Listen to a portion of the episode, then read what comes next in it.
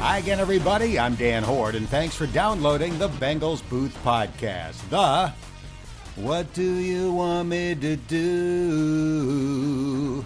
Make all the big decisions for you. Edition.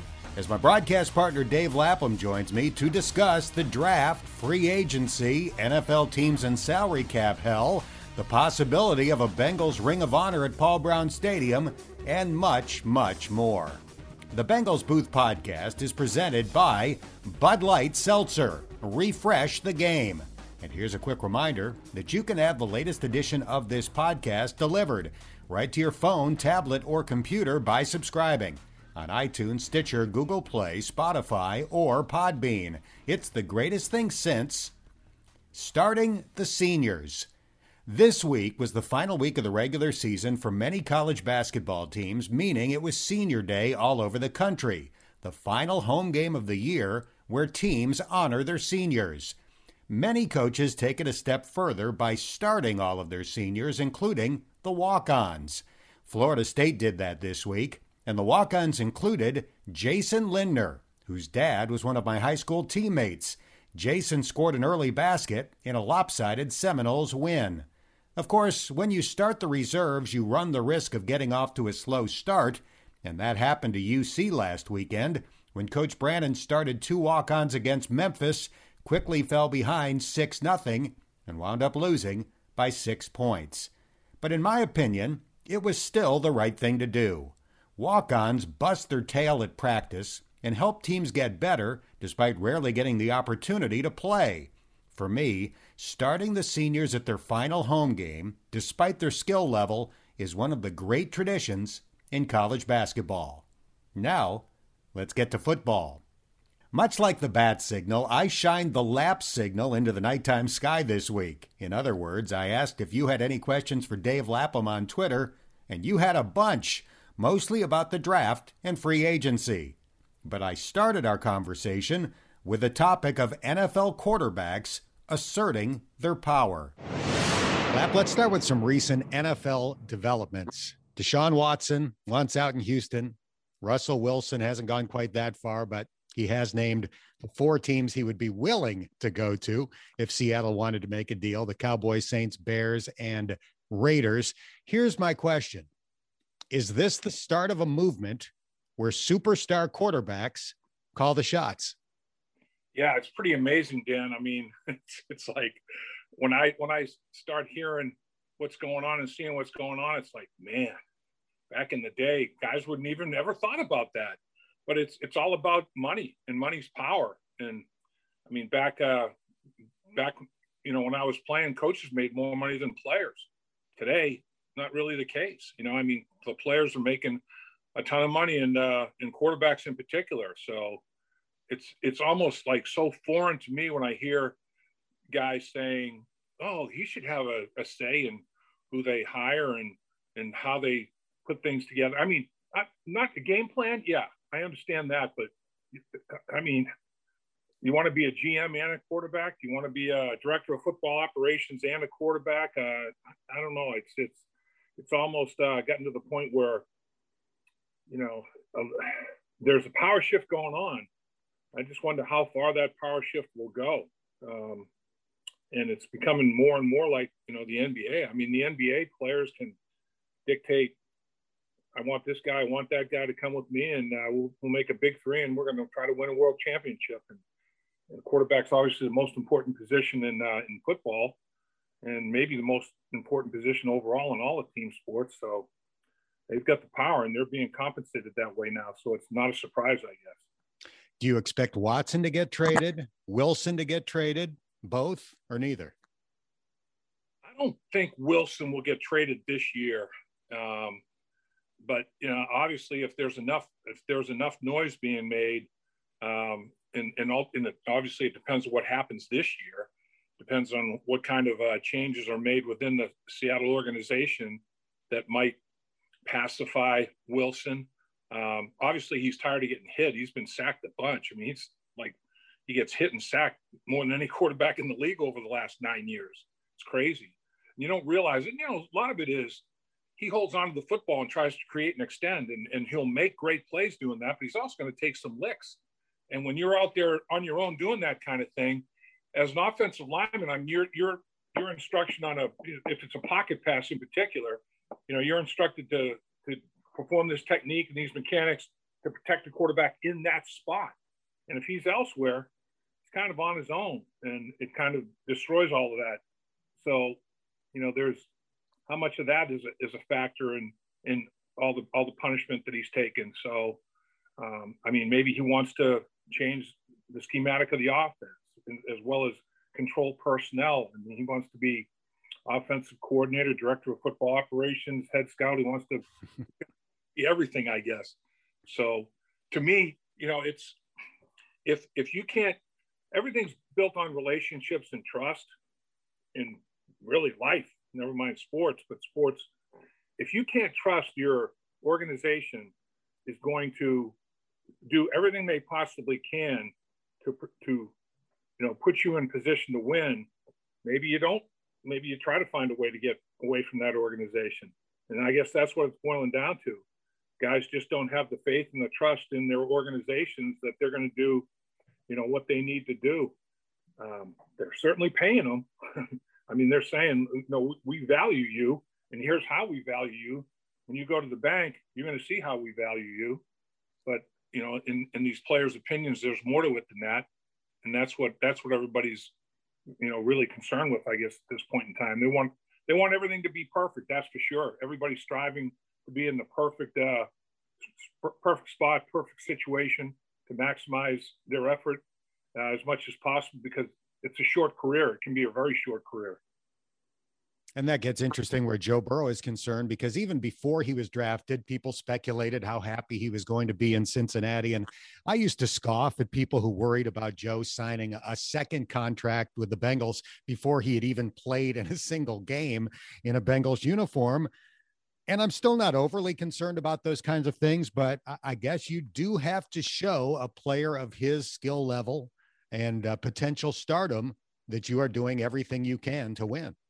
Yeah, I think so. You know, and and and really, um, you know, what they're talking about now, the Jets trying to decide, you know, do we do we stay with our guy that we picked third, you know, in the draft when he came out of USC, or do we go for one of these, you know, young quarterbacks, um, Wilson, whoever it is, uh, at, at number two this year, and start the clock again on that multiple year rookie contract where we can build our organization up and have a window um, to try to go and win big.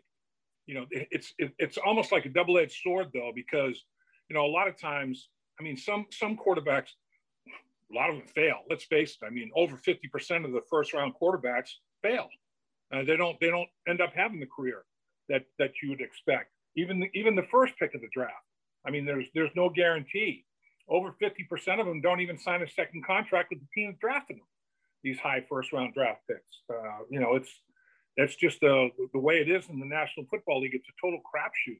If we're a pure science, the draft wouldn't be as interesting as it is because it's a total crapshoot. There's no no two ways about it. But um, when when you when if you're going to try to go for the gusto with a young quarterback, man, years one, two, and three may not be the premier years for the guy. It may take him a little bit of time to adjust if he does adjust at all. So uh, you're you're looking for the perfect storm. You're looking to draft a guy that you've got. You're totally convinced that this is a guy that I can plug and play, and he's going to be able to uh, win for us if we have the right people around him, and then have the money because of his low contract, uh, inexpensive contract to go and surround himself with all these weapons to go ahead and win. That's the perfect storm. I mean, that that just uh, you know, Vegas will take odds on that every single day. Um, but you know, you, you, look at a guy like Joe Burrow.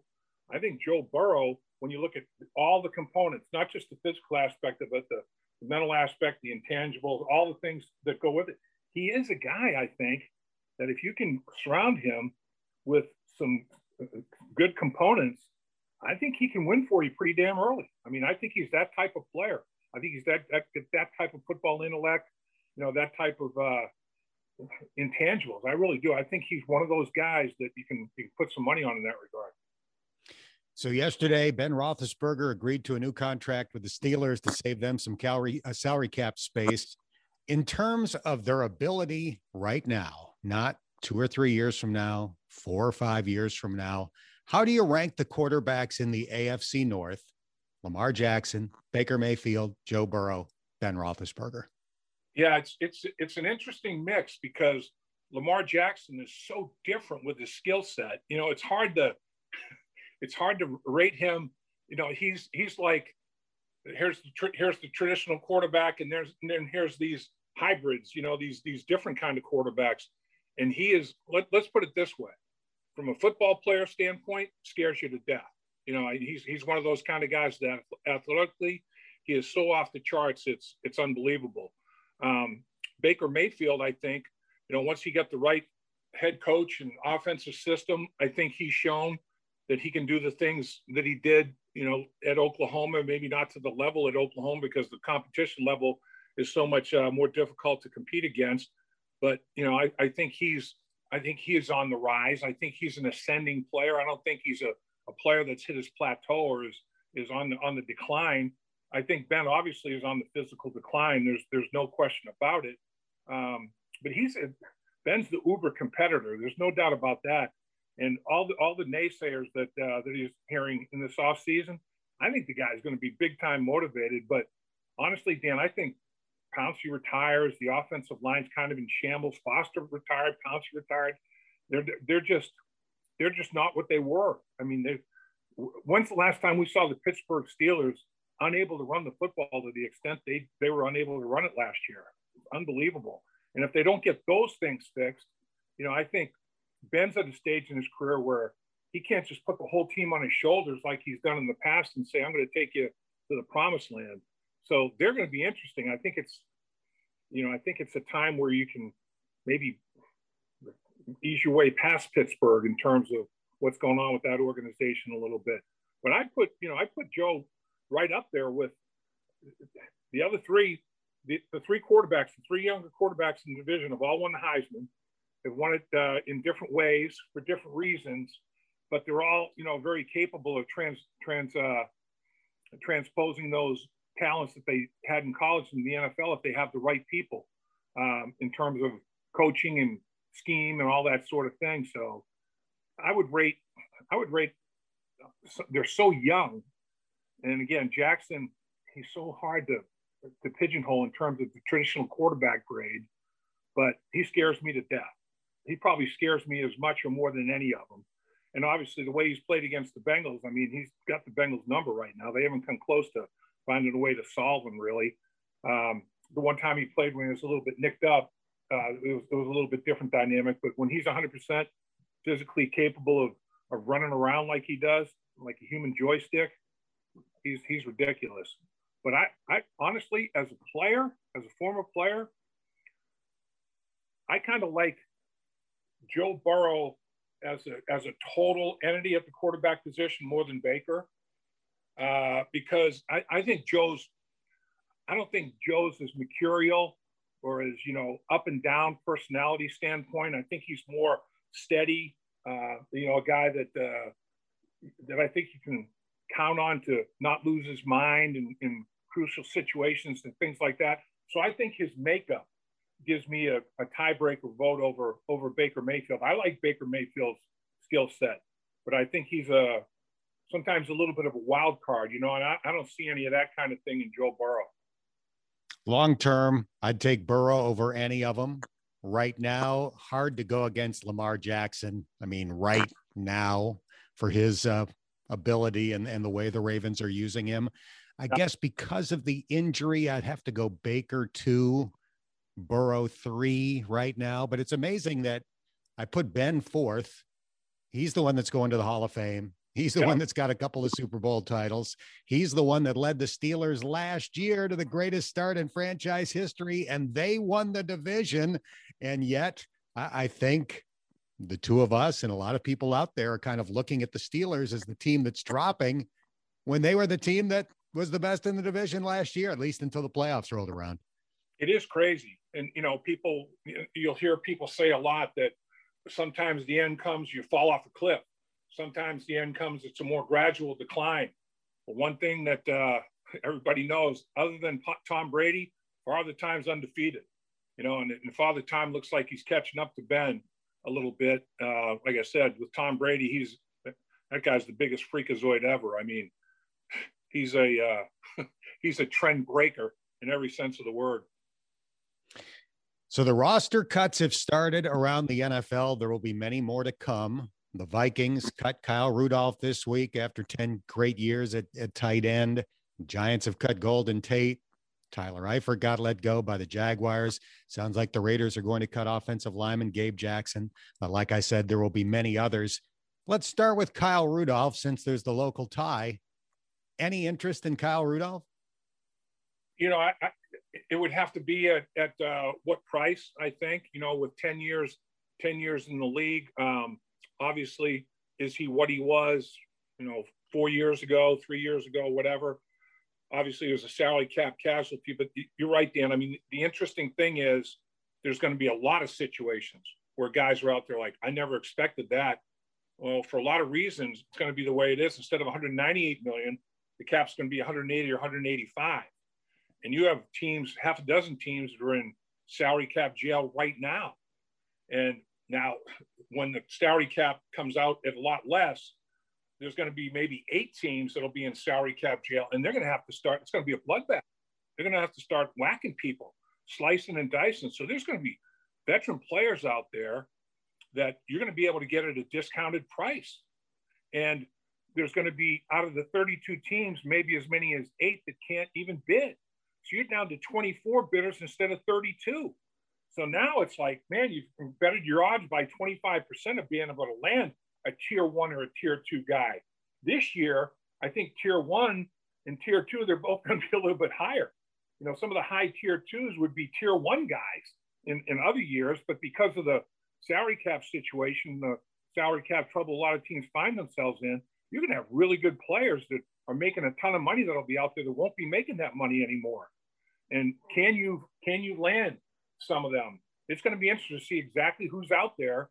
And uh, and the Bengals having the sixth most money to spend in the league uh, tells you that you know hopefully they'll be able to land a good tier one player, maybe a couple of tier two guys uh, potentially. So I, I think that they may find themselves in a in a pretty good situation. And you look at last year's draft rated the best in terms of what they got from production standpoint out of the seven draft picks they they obtained. They got them all high every round. Obviously, it was a you would hope that they put the bat on the ball on almost every draft pick, and they did. So they have that to build on. And year one to year two is usually the biggest improvement in terms of the light going on and, and your development. I can attest to that. I, I remember it being that way. It's like, oh yeah, the game the game's a lot different in year two here than it was my rookie year. So you have you have that, and you know, one some one, two in year uh, first, second, and third year players for the Bengals. They have another good draft. I mean, they could they could find themselves in a pretty good spot if they can pick up a, a couple of uh, tier two and one of those tier one free agents to to go in that mix. It's going to be interesting. See what you get there in free agency, then attack it in the draft. And they have money to spend in free agency. They have the fifth pick in the, in every round in the draft. I mean, they should be able to do some damage here in this offseason, Dan, for sure. You can make the case that with the salary cap going down, there has never been a better year to be where the Bengals are in the top six in cap room right now. I agree. There's no question about it. I mean, you know, when you can, you don't, you don't want to say, oh yeah, there'll be another uh, world pandemic, you know, like we just experienced in 2020. I mean, the, the odds of, uh, of of taking place what took place and you know disturb, disturbing and disrupting every single professional sport and then re- disrupting their revenue in every single professional sport you're right. I mean the bengals have found themselves in a in a pretty good situation. The fact that they are very salary cap savvy you know and some people criticize the way they handle the cap but around the league you know when you talk to people around the league dan and we both have katie blackburn gets very high grades for her acumen in terms of handling cap. You know, a lot of people are like, wow, she she knows what she's doing. And she has put them in a pretty good position, you know, to to take advantage of it. And and now it's uh, instead of your normal free agency, it's going to be a, a gold standard free agency. It's going to be a spit shine free agency. There's going to be a lot of talent out there that you would have never ever thought might be available. You're going to be able to take a shot at. And the Bengals are creating more cap space as we speak. On Friday, they cut offensive lineman BJ Finney. That saves 3.25 million against the cap. Here are some of the other guys that are rumored to possibly uh, be in danger of being cut for cap space. Geno Atkins is obviously the biggest one. That would save 9.5 million. Bobby Hart would save 5.9 million. CJ Uzomah, a possibility could save 5 million. Giovanni Bernard, a possibility, could save 4.1 million. Xavier Su'a-Filo's name has been mentioned, 2.4 million. Which of those guys do you think is most likely to be let go? I think that uh, you know, obviously AJ won't be coming back, but there's no cap, no, no cap ramification, you know, there as far as that contract is concerned. But I, I would probably think Geno Atkins is uh, is the, that, that's that's one where you know the most savings can be can be made. And and you would think um, just like a lot of teams around the league some of these players that are being cut you know teams are going to let these players go as salary cap casualties and say wink wink look we're not we're not waiving you because we don't want you anymore. We don't think you're capable of playing uh, good enough football for us and being a factor but we we can't afford you in this situation period. So we may be getting back to you and, you know, Bengals may say that kind of thing to Geno, depending on who has an interest out there um, in terms of uh, other teams. But yeah, I mean, I think I think he will be he's he's where they can make the most savings, and that seems to be where I think the uh, the salary cap axe is going to fall first. I mean, if you let Geno and Bobby Hart go, just those yep. two, you yep. can bring Carl Lawson back. Absolutely. I mean, you could use that to franchise tag Carl Lawson if you wanted to. Absolutely, and then and you wouldn't have even dipped into the uh, the money that you're looking to go out and get other free agents. Yeah, if you just do some uh, some some uh, house cleaning within your own organization, who are you trying to resign? Who can you let go to try to get that that whole thing you know uh, structured properly? Just some internal shifting before you even go out there and, and address uh, outside free agents. Yeah, you're right. I mean, they could really.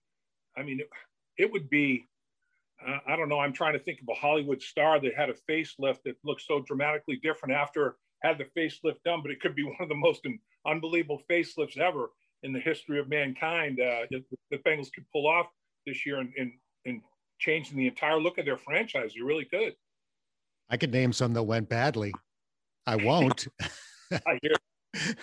but there have definitely been some that didn't work out so well. I want to change the subject briefly, and then we'll get back to the draft and free agency because we have a lot of questions about that that were submitted by fans uh, with the hashtag Ask Lap on Twitter. Uh, but here's the question I want to get to before that. Recently, we saw photographs and video where it appeared the Bengals were looking at different letter sizes and colors for a possible Ring of Honor at Paul Brown Stadium. There has been no official announcement yet, but it certainly looks like they are seriously considering it. What did you think when you heard that and saw that? Yeah, I, I think that there'd be, uh, I guess everybody's reaction would be it's about time. You know, I mean, I, I think it is definitely, definitely time for, for something like that. Um, I can understand, you know, Mike, Mike Brown in conversations over the years that I've had with Mike Brown, honestly, his, his big thing is he really does not want to single players out. You know, it's like he he has an appreciation for what so many players have done for him over the years from a contribution, you know, to the franchise standpoint that he just feels like singling them out. And people are going to say, ah, that's just an excuse. He doesn't want to spend the money, take the time, you know, whatever the reasons. But you know, I, I honestly believe that's that's kind of knowing Mike, you know, for a few years now. I think really believe that that's that's his his mindset. Um, so I'm not sure that the that Katie and Troy and Elizabeth and everybody else has the same shares the same opinion, but uh, I, I, do know that over the years Mike has felt that way. So uh, if Elizabeth and, and Katie and Troy, if they can sell it to Mike and and, and get it done, I'd I'd welcome it with uh, with open arms. I mean, I think you know you think about guys like Ken Riley, would have been great if Ken Riley could have been in that Ring of Honor before he passed away. Now it's going to have to be posthumously. So, you know, it's that that's you know, you, those those kind of things start coming to, to mind right away. But um, yeah, I I just think that that there's nothing wrong with uh, showing an appreciation for the history of the franchise, giving the, the fan base a rallying point. Um, I, I, I see positives in all of that my impression from interacting with Mike over the years on this subject was that his feeling was football is the ultimate team game. Right. Uh, the right guard has just as much of an impact on your success as the star player whose name would go up on the Ring of Honor. But what I think might get uh, mistaken in Mike's uh, th- thought process on that is that the right guard would appreciate seeing the quarterback's name go up there, even if you know that that player had just a bigger as big a role on leading the team to a great season. I agree with you, Dan. I mean, it was you know when when Kenny Anderson won a passing title. I know that uh, as a lineman, I lived vicariously through the success of Kenny Anderson. Feel like, oh man, you know, I had a little bit of a part in him having that tremendous success. It, he did it. His his abilities, he executed it. But you know, everybody had to do their job in order for Kenny Anderson to do his job to the level that he did his job to win a passing title, and he won four of them. He won four passing titles. And as as a lineman, you know, that was involved with that, you know, you think, I did, I did, must have done something right some of the time, you know, and you do. You start to you start to live vicariously through the success of others, and that's what teamwork is, really. You know, everybody feeds off each other, and you, uh, you know, uh, somebody somebody's always going to get more credit than others. That's just that's just the nature of the beast. But um, you know, there everybody if if you're not doing your job, you're going to make it more difficult for everybody else to achieve the success that they could have. So everybody's important, and I you know, and I I agree with you. I do think that that's Mike's mindset. That that's his philosophy. He doesn't really want to single people out because you know, you have 11 moving parts on offense and defense. You have a lot of things going on out there in the football field on, a, on an every snap basis. There's no doubt. All right, let's get to ask lap questions. We've got a bunch. We've got some good ones, many of them dealing with the draft and free agency, as you would expect. Let's start with Vincent. Here is his question in Ask Lap. What would you address in the draft on defense? Something specific or best player available? Well, I mean, to me, I, I guess you'd hope that that they would be one and the same, that the best player avail- available would would address a need. And I, am one that would go if if it's if it's one of my top needs, if it's a top two or three need overall, um, I, would go with the the player that fits that the best. Um, I would not I would not reach to address a need. In other words, I would take the the best player that I have a a need. Like I'm not going to take a quarterback. If the best player available on the board is quarter, I'm not taking a quarterback. Obviously, we just took one, the number one pick last year. So, you know, you just don't go with best player available uh, unilaterally ac- across the board. But if the best player available uh, is an offensive tackle, I go there. Best player available is a is a defensive a, a pass rusher that would scare people. You know, I go there. Um, so I, I think that uh, it, it, in my mind, it would be a combination. Um, and, and, and, I, and I proceed from there. I guess the other thing that you, that I would do if I was ever running a draft is, you know, try to try to find the best way that you possibly can, because you never know how the order is going to go. That's why the sooner in the draft you pick, the less variables you have, so you know what kind of player pool there's going to be. But even projecting down to the second round, or the third round, even if you have one of the higher picks, you don't exactly know who's going to go where and when, uh, and what trades are going to happen, and all those sort of things in the first round. But the best of my ability, though, I would say, all right, well, the strengths of the draft of these positions, these teams are going to make a run. Just try to piece the puzzle together and say, all right, well, the best player available, uh, there might be at that position, there may be a guy in the second round that's pretty close but the best player available at this position is so far ahead of the next guy that might be available in the second or third round. That's my tiebreaker. You know, I, I, I, I take the big, big picture view of it as well. I just wouldn't you know, pigeonhole and, and focus on on just that one pick. You know, I, I want to try to, you know, strike uh, as cons- as consistently as I can on a round by round basis of best player avail- available, fitting needs. You know, uh, uh to to to as a, a larger degree as I possibly could. And when it comes to defense, where the draft is concerned, I think you can probably eliminate a couple of spots with a high pick. You don't need a safety, at least high. I uh, wouldn't be shocked if you take one at some point if you really like one, uh, but you don't you don't have to worry about uh, Bates and Bell in the short term. Probably don't need a linebacker high uh, with the three that you drafted last year. Although, again, at some point, I wouldn't be shocked to see them take another. So, it, as opposed to drafting for need, it's almost eliminating the areas where you're already strong. Right. Like, you know, um, I wouldn't necessarily put running back up there as, you know, quarterback, obviously, running back on the offensive side of it, defensive, like you said, safety, and um, particularly inside backer outside backer, if he's a, if he's that dominant rush guy though, if he's that edge guy, you know, it's now you get that hybrid. Is he is it a defensive end? Is it an outside linebacker? What is it? All I know is he gets after the quarterback. Um, you know, I, I, may go after that guy. Uh, so yeah, it's I agree, Dan. I'm I'm in, I'm in the same thought process. Next question comes from Sam. If the offensive line improved substantially in free agency, do the Bengals still take Penei Sewell if available, or opt for a wide receiver or tight end Kyle Pitts. Yeah, or um, and and the thing is, unfortunately, this year, from an edge rush standpoint, there's no Myles Garrett, there's no Chase Young, there's nobody like that. So you know, the defensive, the edge rush guy, I think the Bengals are going to be able to get a good edge rush guy in the second round. I think uh, University of Miami has two, University of Pittsburgh has two. I mean, there's some edge rush guys. So they're all not going to go in the first round. I think somebody may be there in the early stages of that uh, of that second round.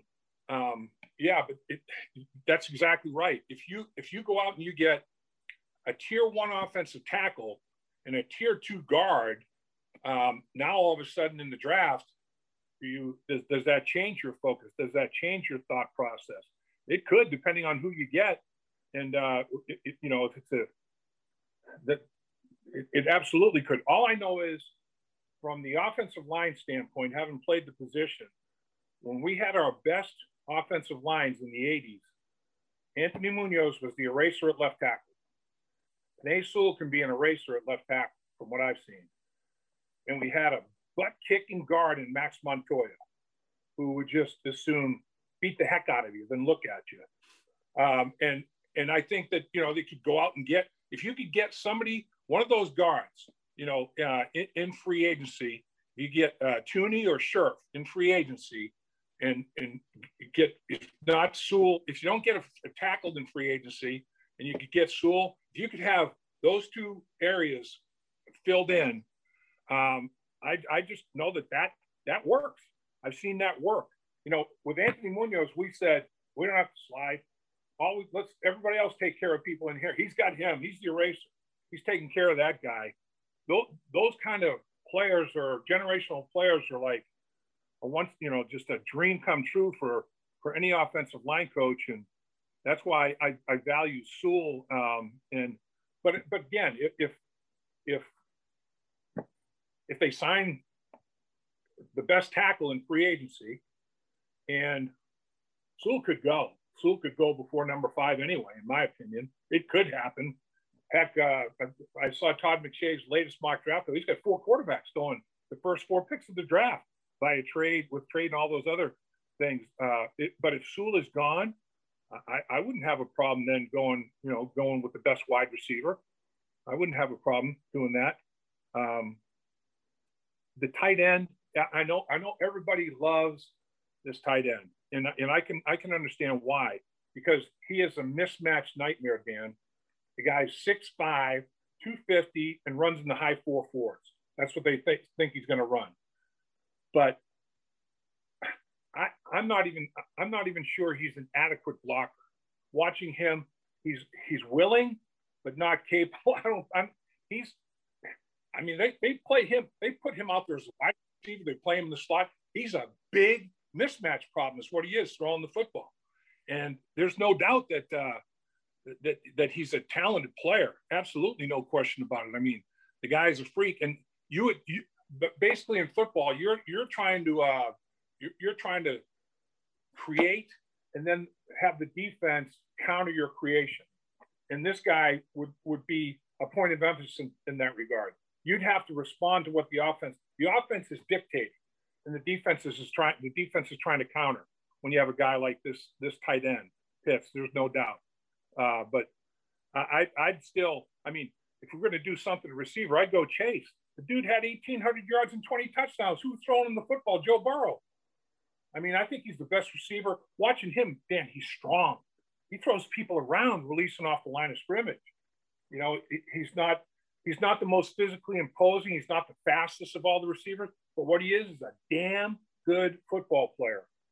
So yeah, I mean, if I if I get my offensive line taken care of in the draft, I wouldn't have any trouble saying let's evaluate weapons for Joe Burrow on the uh, you know at the quarterback position. I don't think there's an edge rusher that I'd take it uh, at five necessarily. Um, so I, I, wouldn't have a, a problem doing that. Question from Alan. Is Zac Taylor on the hot seat if he wins fewer than eight games this year? Ooh, that's a good question. I'm sure he's on his own hot seat. You know, I you'd like to see uh, you'd like to see the doubling doubling down continue. One two in the first year, double the win total of four. You want to at least double it in year three to eight. So you're you know you're you're at the over and under, I guess. Um, you know, I, I think I think rather than just putting a number of wins out there, because you never know the reason for the wins and losses. Like we talked about Pittsburgh starting out 11 and 0.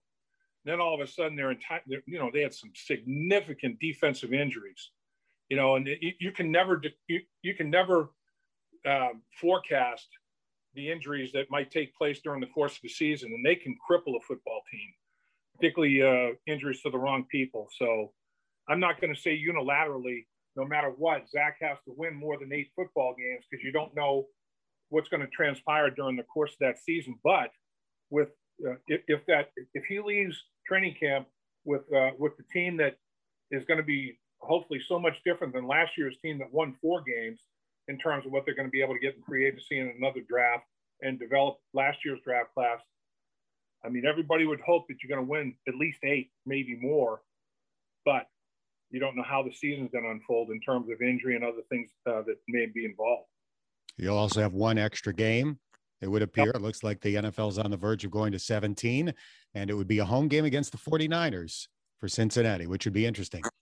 Next question comes from Ryan.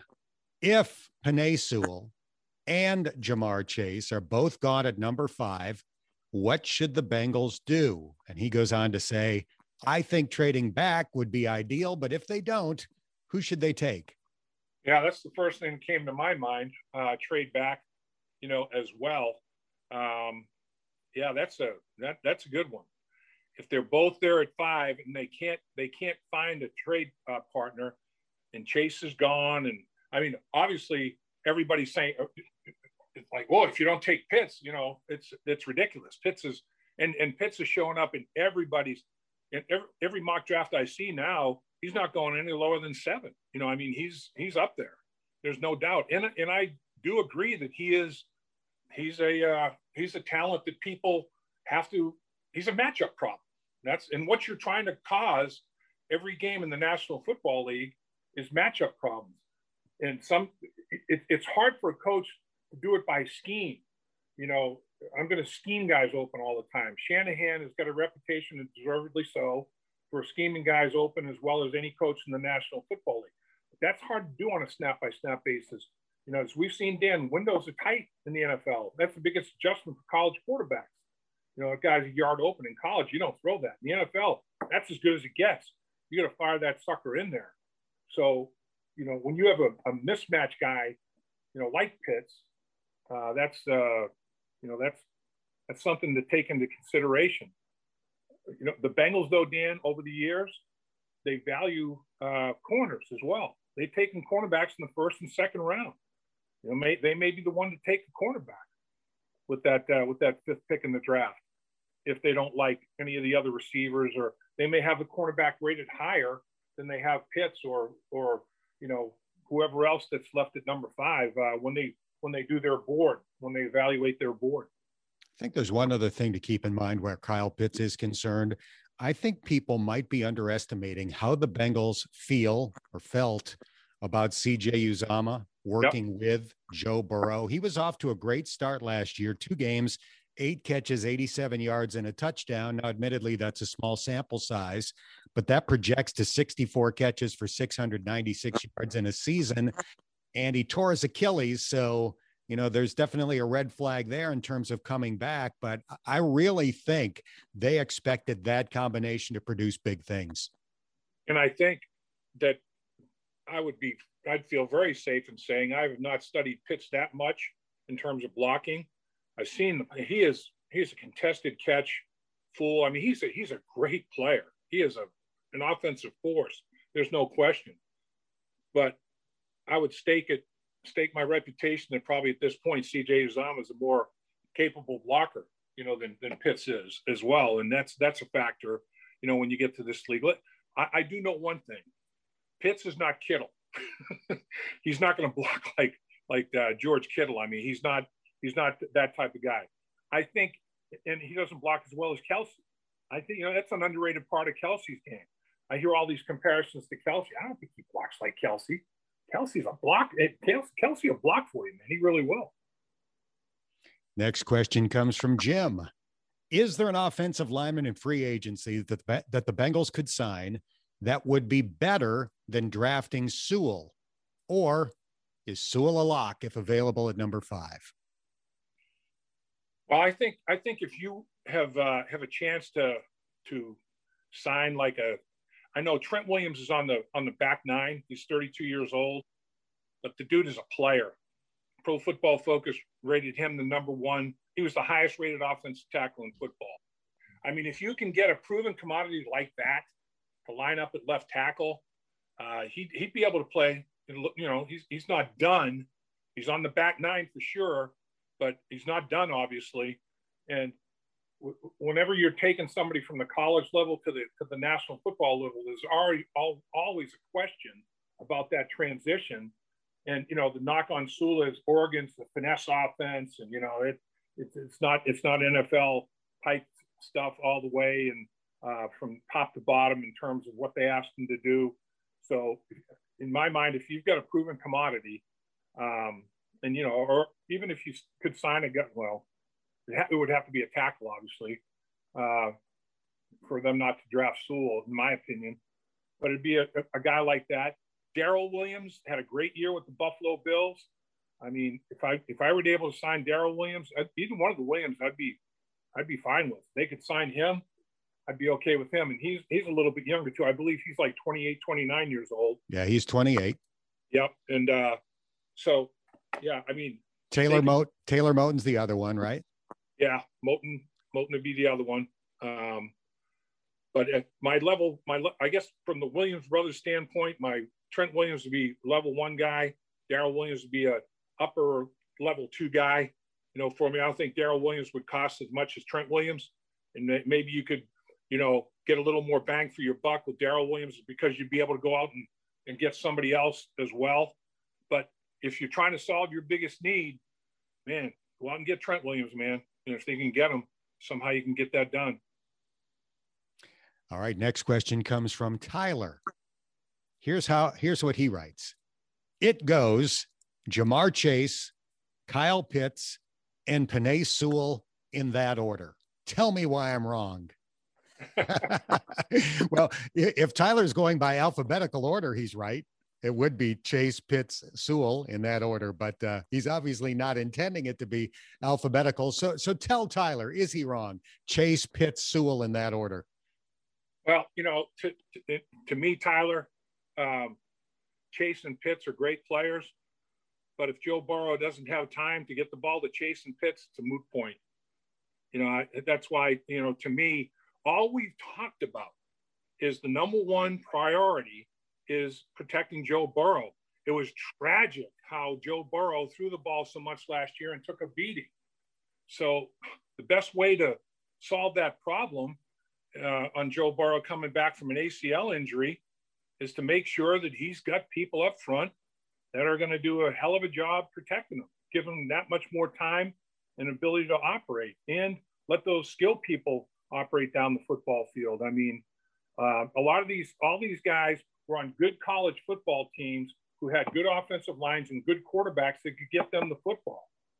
So they may come into the NFL and it's like, oh, it doesn't even look like the same guy. Well, it doesn't because the offensive line's, you know, getting uh, taken advantage of more than the offensive line that he played with in college, and the quarterback's not having time to operate. I mean, that's why, like we were talking about before, uh, Mike Brown, it's the ultimate team game. It, it is. I mean, and and first and foremost, you know, I, you do have to have a an offensive line that is going to give Joe Burrow time and confidence. I think confidence is going to be a big thing. I think Joe Burrow's a very confident guy, but man, after going through what he went through, the, tra- the traumatic hit in every sense of the word that he took, and the uh, traumatic injury that resulted from it, you got to you got to help him.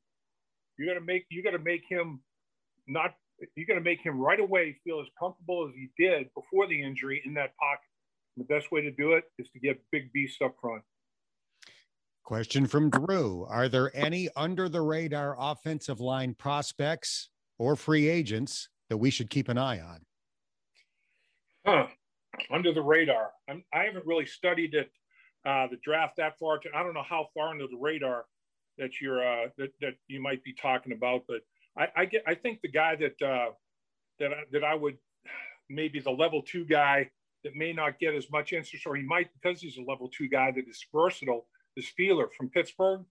I think I think Matt Feiler would be somebody that uh, that Frank Pollack would do a good job with. I really do. I think that I think that that could that could potentially be you know somebody that uh, that that they might might be able to target a little bit. Um, As a tackle or a guard, because he's played both. What do you like him at? Yeah, I I, I would see him. I, I would try him at both and see where he fit in terms of uh, working with other guys. You know, I, I'm going to get my best five guys out there, no matter what the situation is. And if he if he ends up being, you know, in that mix at uh, tackle, so be it. If he's in that mix at guard, uh, so be it. I mean, there are a lot of people, uh, you know, that are really good linemen. I, you know, um, Jackson Carman, the kid from uh, from Clemson. I mean, he's not under the radar, but Fairfield High School. Yep, I wouldn't mind having a local boy. I wouldn't mind having that big old man uh, in in the offensive line. I mean, you, you, I, I, don't know. I don't know if the under the radar is meaning you know the guys they're talking about for top five picks uh, or guys that are later in the draft. I'm not sure, but I haven't really studied you know all of those guys that are going to be later in the draft at this point. Question from Coach K all day. I don't think this is Mike Krzyzewski. Who could be some potential replacements in free agency if Will Jackson leaves. Well, let's start with the notion of Will Jackson leaving. Do you think they'll re-sign him or tag him? That's I, I mean, I, I think I think they have the money to to re-sign Lawson and Will. I really do. And I I, I I'd make every effort to do that. I think, you know, Carl Lawson obviously is still an ascending player, 25 years old. Um, you know, he's uh, obviously got power. He's, he's sudden. He's got that really unusual first step quickness, explosiveness. He doesn't have length. That's the only thing about Carl Lawson to me that, you know, is, is the one trait that you'd like to see that, that he doesn't have is, is length. Um, but he's got, he's got everything else. And then obviously, I mean, Will Jackson is, uh, w- when you look at the, the top 50 players, both of those guys show up in the top 15, you know, on a league wide basis. So if that's what, you know, all the evaluators are, are thinking, um, you know, why not why not make sure you get your own re-signed? You know, if there you got a couple of top 15 free agents out there, and uh, you you know what their strengths and weaknesses are, and and you know what you need to uh, work with them to to improve upon, and uh, so I I try to I try to get them both signed. So that would be uh you know that would be my first answer. Obviously, would be you know I I wouldn't necessarily let him let him uh, take a walk. I try to try to get him under contract. I think getting back to what we were talking about earlier with Geno and Bobby Hart, if they were to make those moves to create more space, I think they would have room for Lawson Jackson, yep. and an offensive lineman. Yep. I if agree. They created more space. I agree. Next question comes from Mon. This is an interesting one. There's been speculation that Kevin Zeitler could be available. That would mean he was uh, getting cut by the Giants. Would the Bengals consider bringing him back? I would think that uh, from an organizational standpoint, they would consider it, but it'd be at the right price. Again, um, Kevin Zeitler would be out there because he'd be a cap casualty, but he's still operating at a at an efficient level, but not not at the dollars that that he's you know he'd be currently making. Would he come back to Cincinnati uh, for a haircut? I don't know. I mean, I, I think I think that both all parties parted ways on good terms. I don't think there was any bitterness. Uh, I think that Kevin Zeitler felt like he was treated well when he was here with the Cincinnati Bengals, being a first round pick out of Wisconsin. And uh, I think they, they liked his work ethic. They liked everything about Kevin Zeitler. They had no problems with him whatsoever. Good locker room guy. Everything was positive about Kevin Zeitler. So I don't think there'd be any hesitation on their end. Um, now, as far as Kevin Zeitler's concerned, I don't remember Kevin Zeitler voicing he was not a very, um, you know, somebody that would tell you things were bothering him. He wasn't that type of player, but I think that he was pretty satisfied with uh, the Bengals from an organizational standpoint. I, to me, that's not a thing that's beyond the realm of possibility whatsoever. I think they were a playoff team every year he was here. Yeah, he was here during the the height of the Marvin Lewis era. There's no doubt and he was a really good player. I mean, he's just solid player. There's no question. He's made a lot of money. So uh, the decision would be uh, if you're going to play for less money, would you come back to Cincinnati or, or would you go elsewhere to play for less money? If it's a team that's close to the playoffs in his estimation, that does need an interior offensive lineman, he might choose that over the Cincinnati Bengals. Can you give me your impression of him breathing after things did not go well on a particular play? Man, he was Sheen. He was a deep breather, man. All right. Final Ask Lap question this week comes from Dalton, who does an incredible job of posting Bengals graphics on Twitter. Here's his question He would love to hear if you have any stories about Jim LeClair boy, I, Jim LeClair was a guy I played with for a long time. Uh, we were teammates with the Bengals, then teammates with the Generals. Both went to New Jersey at the same time and played a couple of years there. And Jim LeClair, I can tell you a personal story. My rookie year, we're doing interior line drills, and it's interior running game. So there's really no secret as to what's happening. I mean, all, all it is is like a nutcracker drill that's expanded to like about to entail, you know, six players, three on offense, three on defense, a couple of guards in the center, two defensive tackles, and an inside linebacker. So um, we're we're running the drill, and one play called for a double team on the defensive tackle, and I was supposed to rub off to Jim LeClair to the next level, get up to that next level on the double team. We double the defensive tackle. I get a pretty good release, and I'm up up to the next level, and I start peeking to try to locate Jim LeClair, and I mean, I got hit. He put a forearm on my forehead, man, and I had the yellow flash. And, uh, you know, I mean, the, the birds were circling, and it, was a long distance phone call ringing. Nobody was picking up on the other end. And man, I was, I was literally wrung. And I thought, wow. I mean, Jim LeClair had an unbelievable forearm. So I come back to the, uh, back to the huddle, and Stan Walters, a fellow Syracuse offensive lineman, he kind of peeks his head into me. He goes, "You okay?" I said, Yeah, I think so. He goes, uh, Let me give you a tip, rookie. Don't be peeking when you're looking for Jim LeClair. I said, I, I found that out on my own, man. That dude, he could come downhill and he would just, he'd try to drive your head into your shoulders and, you know, make you no neck. He was something. And another thing I remember doing is going uh, to watch Jim LeClair wrestle Victor, the wrestling bear that would tour the cities. And Jim LeClair was a wrestling champ in college. He was he was a great wrestler.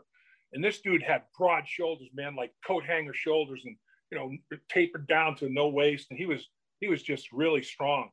And Victor um, had a muzzle and, and they declawed him. So he had to take his teeth out, put a muzzle on him and declawed him. What is a big old bear? Well, nobody, you know, pinned Victor. And uh, but Jim LeClair, he starts he starts like going after Victor like he's a like he's wrestling in a in a college. He shoots a leg and he tries to take Victor down, you know, and Victor tries to swat. He got Victor on his back. And, the, and the the, uh, the guy who handled Victor said it had never happened before. And as soon as he got Victor on his back, he just the guy like waved it off, ended the match. I mean, in my mind, he pinned Victor, the wrestling bear. I'm like, dude, that's unbelievable. Because Victor was, they had it, it was at an outdoor um, camping show, and they had big swimming pools around the ring. And Victor was backhanding people into the swimming pools, you know. Leclair goes up there and pins. I couldn't believe it.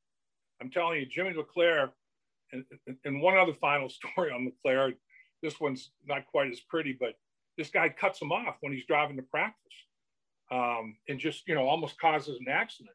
So, you know, uh, the guy, Leclair drives up next to the guy, and the guy's got like two other guys with him in the car, and he signals for Leclair to pull over. So Leclair and this car pull over, and Leclair gets out of the car, and the guy, the guy and his two friends get out of the car, and they start getting after Leclair, and he's innocent, and they cut him off. And the one guy takes a swing at him. Jim Leclair one punches three guys, three knockouts, out cold. Police come. They're like trying to, you know, what went down here? And Jim says, look, he said, there's one of me, there's three of them. You know, what do you think happened here? And he was late for practice. And when I asked him what, what happened, he told me, I'm like, man, those guys, bad decision to challenge Jim LeClair. I'm telling you, that, that guy, pound for pound, might have been the toughest human being alive. He shot the leg on Victor the Bear got the leg, man. He's trying to do the takedown. It was, it was, he's throwing moves on him. It's, it's unbelievable. He's doing the escape move. He, he was wrestling his tail off. It was classic. Did he ever share how Victor's breath was? He did. In fact, Dan, you said the worst part of it, Victor could get the tongue out of that mask. Victor's tongue was about three feet long. Oof. And Victor was wrapping the tongue around Leclair's head. You know? And he said that tongue smelled to the high heavens, boy it stunk like nothing he'd ever smelled in his life. And, and Victor was it was all over Jimmy's head. Yeah, he needed a shower after that match. Dalton, I bet you're glad you asked for stories about Jim LeClair. That was the perfect capper uh, to this week's or this version of uh, Ask Lap. Partner, thank you so much. Awesome stuff as always. Look forward to doing this again sometime soon. My pleasure, Dan. Feel the same. Have a good one. That's going to do it for this episode of the Bengals Booth Podcast, brought to you by Bud Light Seltzer. Refresh the game. If you haven't done so already, please subscribe, and if you have a minute, give it a rating or share a comment. That helps more Bengals fans find this podcast. I'm Dan Hoard, and thank you for listening to the Bengals Booth Podcast.